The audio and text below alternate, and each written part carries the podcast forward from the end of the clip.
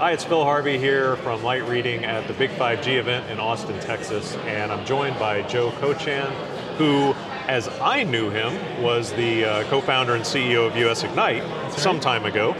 You've got a new job now. I do.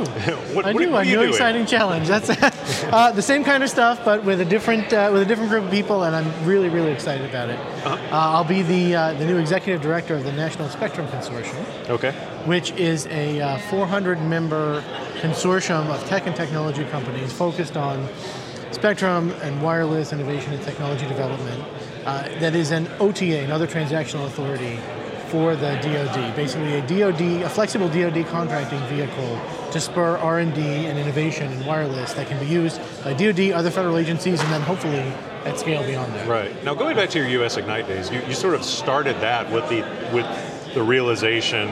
I don't want to put words in your mouth, but with the realization that you know the the, the public and private sectors weren't syncing up Yeah. in certain technology areas. Smart cities weren't going to be able to happen unless both came to the table. Yeah. Um, and and then also um, the academic side, the research test beds, and other. Uh, I guess groups that had assets, had funding, had expertise, but it just wasn't getting out, uh, you know, into the world in ways that we could use it. Yeah. Um, what what sort of so what were you able to accomplish at US Ignite, and and uh, and, and what spurred the the change?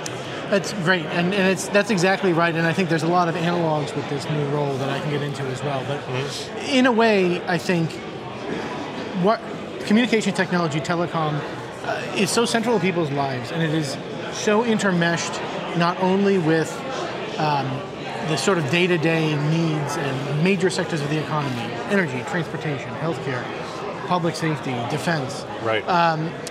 but it can't happen without the participation of those entities as well. It, it often relies on access to real estate, access to spectrum.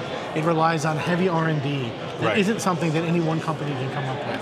It has long time horizons.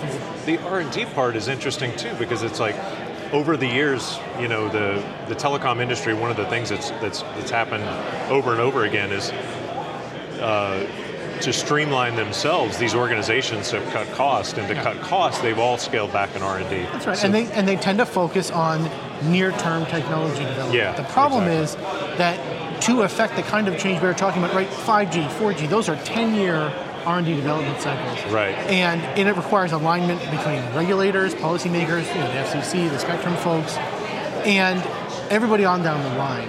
And when it comes to, for instance, DoD's ability to use that new technology to accomplish its mission, and also to be an anchor for the R&D that ultimately ends up bleeding outside of defense and getting into all those other sectors that I mentioned.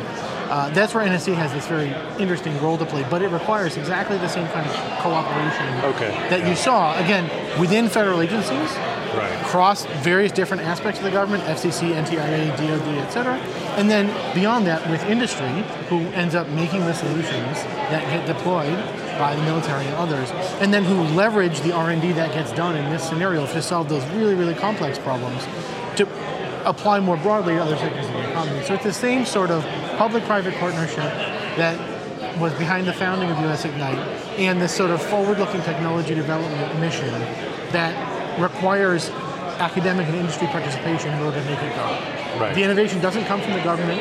The government can define the problems, the government can set the rules, the government can fund the R&D. Ultimately, they rely on industry and academia to say, we think we have some solutions. We Yeah. don't know how they apply.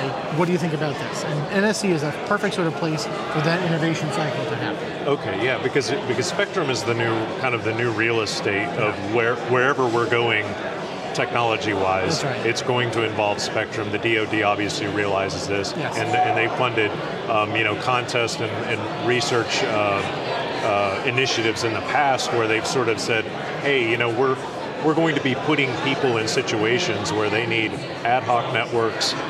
They need to either be, uh, you know, free from interference or to not announce to the world that they're there.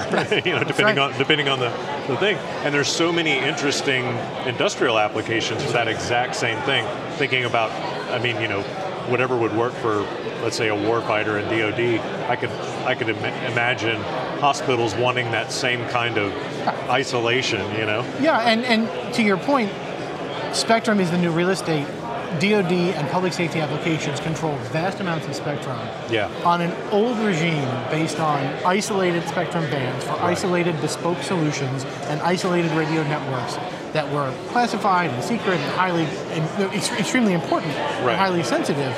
We are getting more and more to the place where it is no longer it is no longer good for the country, for innovation, or for DoD to do it that way. And so little by little, you see spectrum bands being made available as Congress and the FCC work together to free up new spectrum bands and reallocate DoD applications or ask DoD to move. There are ways in which new technology can make it not such a heavy lift, rip and replace type of solution. There's spectrum sharing, there's network slicing, right? There's all of these new waves that come with 5G and beyond. Right. And we need to find a way in which DoD can fund the research and development that can show the way toward better spectrum sharing solutions.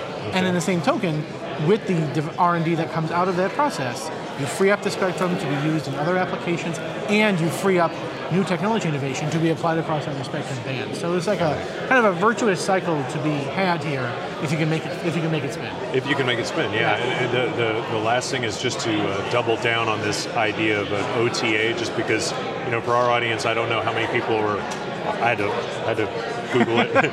Yeah. Uh, what, what that funding arrangement is exactly and why that matters in the context of working with industry.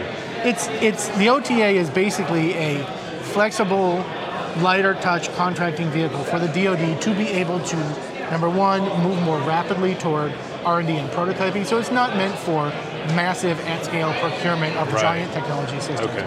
It's meant to say basically okay we've moved beyond a lab scale or a trial scale technology.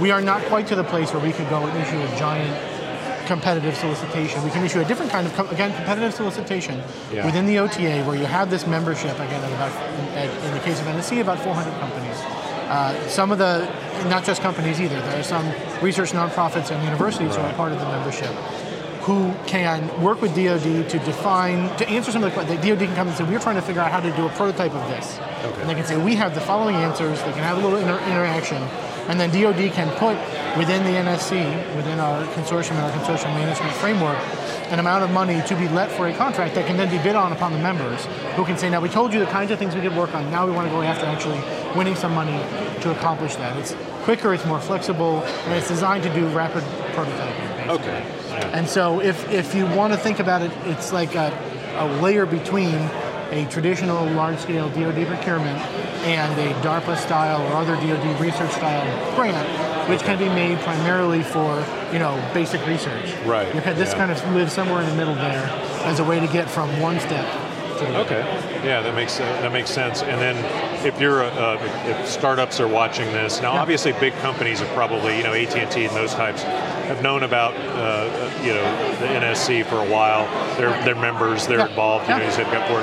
But what about startups that are looking at this and going, how do I get involved in this? I need to be at, at the table for. for- I, I should know the exact number, but I think up to a quarter of the membership is in fact small companies, startups, research nonprofits, and Oh, interesting. universities. Okay. So that is in fact one of the very flexible elements of this arrangement, of the NSC, of the OTA, and it is something that we encourage because it does not require you to have a full-scale federal contracting procurement arm like many of the bigger companies do. Okay. You can get in, you can team up with other members within the OTA, and you can jointly respond to a solicitation uh, as a startup, as a new company. And in fact, uh, the executive committee that is elected by the membership to represent sort of my, my board in a way, the folks who, who I work with, uh, includes reserved spots for smaller startup companies to make sure that their interests are being met, met by Okay. Makes sense. Okay, well, I'm a big fan of what you did at US Ignite and what US Ignite's continuing to do. I'm looking forward to. Uh, your, your job sounds positively exhausting, but I'm looking forward to seeing your fine work at the Natural National I'm excited. I'm Spectrum very, very excited about the opportunity. All right, well, Joe Kochan, thanks so much. Take Nice care. to see you.